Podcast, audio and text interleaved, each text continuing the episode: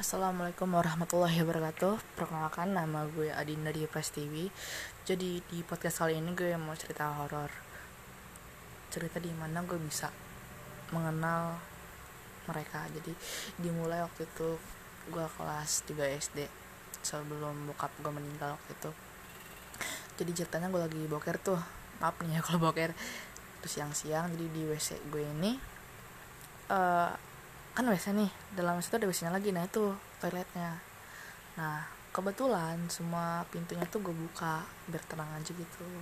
Set eh sekedip mata nih ada bayangan kayak bentuk shadow master gitu tapi wujudnya tuh kayak anak kecil kayak kelas 1 SD gitu pokoknya kecil banget.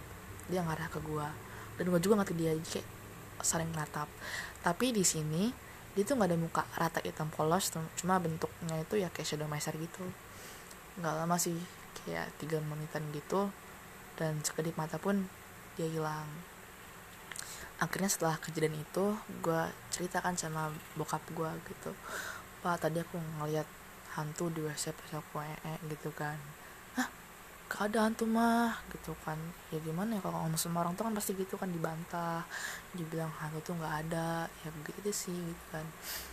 Nah gue tuh inget banget itu bulan Oktober 2008 itu juga adalah bulan uh, meninggalnya bokap gue jadi bokap gue tuh meninggal tanggal 31 Oktober 2008 nah setelah almarhum bokap gue meninggal itu setelah tujuh hari tuh udah agak beda nih gitu kan. Meskipun gue di rumah tuh ada gue mbak gue dan bude gue yang ngurus di rumah asli gue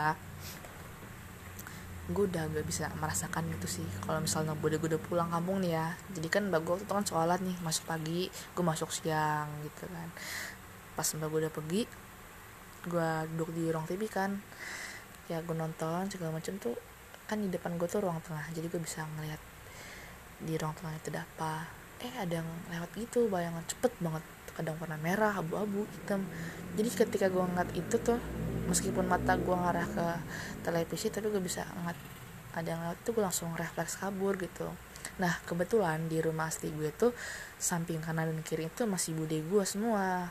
Masih kakak bokap gue dan samping kanan tuh adik bokap gue jadi ketika gue diperlihatkan seperti itu gue langsung refleks kabur ke sana. Uh, gue juga sempet sih uh, buat diri gue nih percaya gitu bahwa ini tuh berasal dari pikiran gue apa emang ada sih ini udah kan gue beraniin tuh. Biasanya kan gue emang suka kabur gitu kalau tiap pagi kalau ada mereka. Karena gue tau pasti gue bakal digangguin. Saat gue nonton gue fokus kan gue nggak boleh mikirin kayak gitu. Eh beneran lewat. Jadi ngerasa emang ini bukan bentukan dari alam sadar gue emang beneran ada gitu nah inilah yang buat gue sampai akhirnya gue nggak tinggal di rumah itu lagi kan. Gue nginep tinggal sama saudara gue gue tiap malam tuh nggak tidur situ. Jadi yang tidur situ adalah mbak gue dan bude gue yang ngurus gue pernah sih waktu itu ketika bude gue pulang gue sempet tidur di rumah gue itu. Tetap aja gitu kayak bangun bangun tiba-tiba malam-malamnya tuh. Terus ngerasa ada suara aneh kayak suara orang ketawa orang jalan itu telapaknya kan kayak nyentuh lantai tuh gue bisa ngerasain gitu. Pokoknya ngerasa kayak insecure gitulah. Gue nggak nyaman. Pokoknya khawatir segala macam takut dilihatin gitu gitu. Jadi kayak parno. Makanya semenjak gue bisa ngeliat kayak gitu gue tuh nggak pernah tinggal di rumah asli gue ya itu aja sih cerita yang gue alamin. Gitu soalnya gue nanya sama tetangga gue yang semua gue tuh nggak pernah ngalamin kayak gitu. Next gue bakal ngelanjutin cerita lagi. Gue minta maaf kalau ceritanya agak monoton atau nggak jelas gue minta maaf. Terima kasih udah denger. Hehe. Assalamualaikum warahmatullahi wabarakatuh. Selamat malam mendengar Jadi di malam Jumat kali ini Gue pengen buat podcast dengan sesi horor Berjudul Ngobrol sama Jin. Kali ini gue mau cerita tentang pengalaman mistis gue saat kecil. Saat gue masih tinggal di rumah gue yang asli Di mana masih ada pengasuh yang gue panggil Bude kejadiannya waktu itu malam-malam. Kalau nggak salah sih pada isya. Gue lagi nonton video orang tamu sama anaknya. Nggak lama pengasuh gue tiba-tiba bilang ke gue gini dek bude tidur dulu ya. Kalau ada apa-apa bilang bude aja. Dan kebetulan dia tidur di kamar yang posisinya lampunya mati. Ya pesan gue biasa aja gitu. Uh, sebelumnya pengasuh gue ini memang berasal maaf ya dari kampung keramat gitu. Karena dia punya kalung yang berbentuk hitam tapi ada kotak kecil dan anaknya juga pakai itu. Dan dia bilang sama gue bahwa sekitar rumahnya tuh juga emang orang-orang pakai kayak gitu gitu. Dan tiba-tiba nggak lama itu pengasuh gue sama mbak gue tuh datang dong. Dibilang dari warung habis beli baygon gue kaget setengah mati. Gue nggak percaya dan gue tetap bilang ke pengasuh gue bahwa tadi aku ngobrol sama Bude loh Bude. Kalau nggak percaya ayo kita lihat ke kamar. Pas gue nunjukin ke kamar nggak ada orangnya dong. Itu gue yang kaget dan takut banget. Sampai sekarang masih kebayang-bayang terus gue bilang gini kan terus tadi aku ngomong sama siapa dong? Gitu kan. Akhirnya gue lari gue ngadu ke bibi gue yang kebetulan samping rumah gitu kan atas pengalaman yang gue alami tapi herannya tuh anaknya tuh malah ketawa. Kayak nggak kaget gitu loh. Soalnya tuh tuh kayak biasa gitu. Dan nggak takut gitu deh. Uh, jadi masih kebayang-bayang gitu kan. Kalau Budi dari warung berarti tadi yang ngomong sama gue tuh siapa anjir? Ya Allah. Dari kejadian itu gue nggak tidur di rumah. Gue tidur tempat bibi gue gue kebayang-bayang ya Allah. Itu seneng banget dah. Tapi itu aja pengalaman yang bisa gue bagi. Next gue bakal kasih cerita cerita horor yang mungkin nggak masuk logika gitu ya. Selamat malam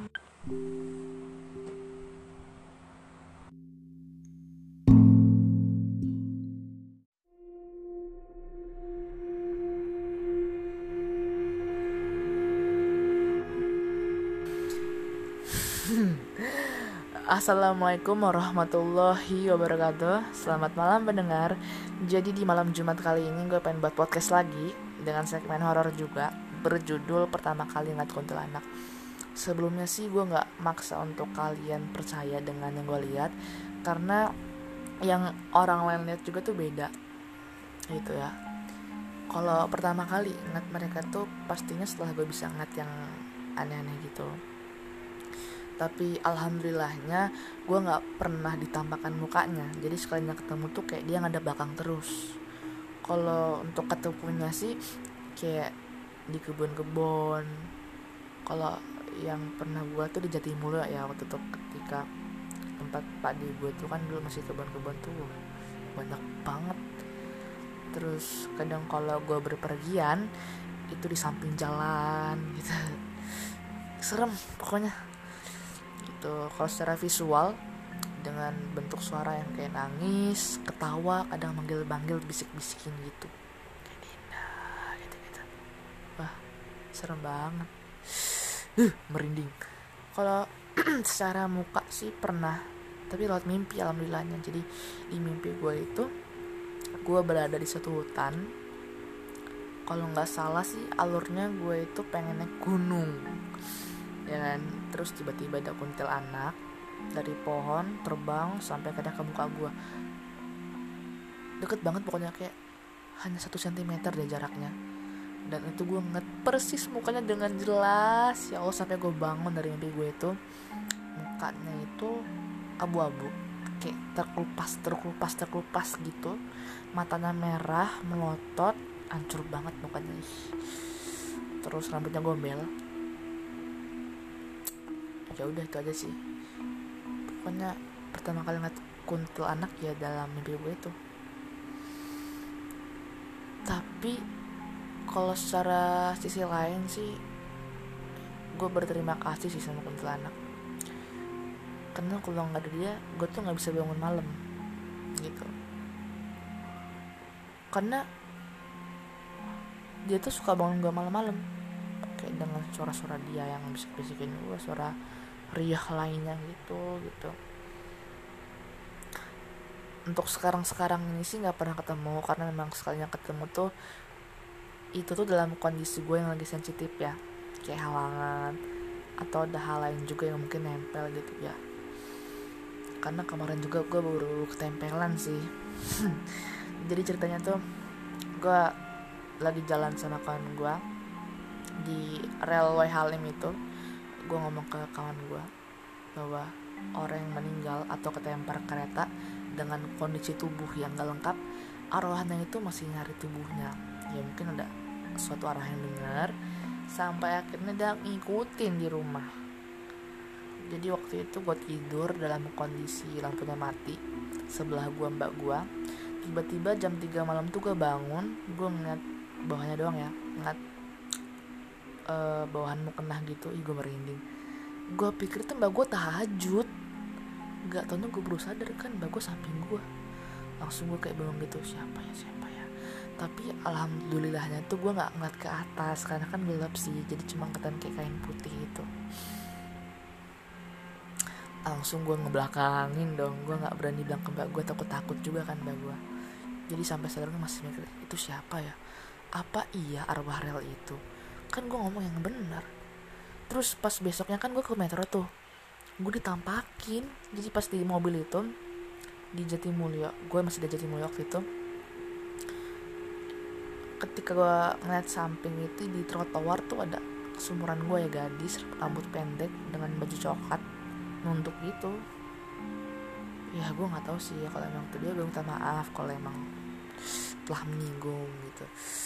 Intinya gue merinding sih jadi intinya kalau kuntilanak itu biasanya hmm, hidupnya itu 300 tahun yang lalu. Mereka hidup dalam kondisi terbunuh atau bunuh diri. Ya zaman zaman penjajahan itu mungkin ya. Tapi memang kebanyakan dari zaman penjajahan itu dari orang-orang biasa yang matinya tragis gitu. Itu sih.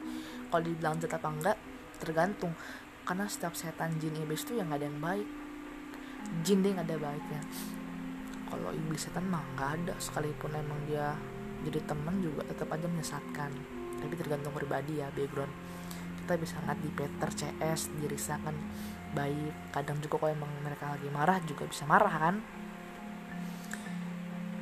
Yang pastinya uh, jangan terlalu percaya dan jangan juga pengen punya teman kayak gitu karena beban moral kalau kita nggak bisa kuat kita uh, ada apa ya uh, mental kita tuh kalau lemah ya bakal jadi gila. Cuma kalau kita mental kita kuat gitu ya bisa aja sih mau jadi teman segala macam karena emang udah biasa kan gitu. Itu aja sih karena udah merinding banget karena sendirian di sini. Apa pun itu bentuknya rupanya sekalipun serem jangan pernah takut. Karena kan kita itu seorang khalifah di muka bumi ini. Derajat kita lebih tinggi. Padahal gue takut juga sih kok ditampakin. Iya terakhir ya. Terakhir itu ketika gue halangan gue kan masih main hp tuh sekitar jam 12 malam. Tiba-tiba tuh gue ngeliat ya Allah gue ngeliat perempuan. Abu-abu ya kayaknya gue gombel deh apa pun tuh anak tapi lesu banget hmm, bajunya. Lewatnya cepet banget rambutnya sampai sampai mata kaki. Uh, kainnya kain atau bajunya tuh abu-abu gitu cepet banget. Duh serem deh abu-abu gitu. Itu aja ya selamat malam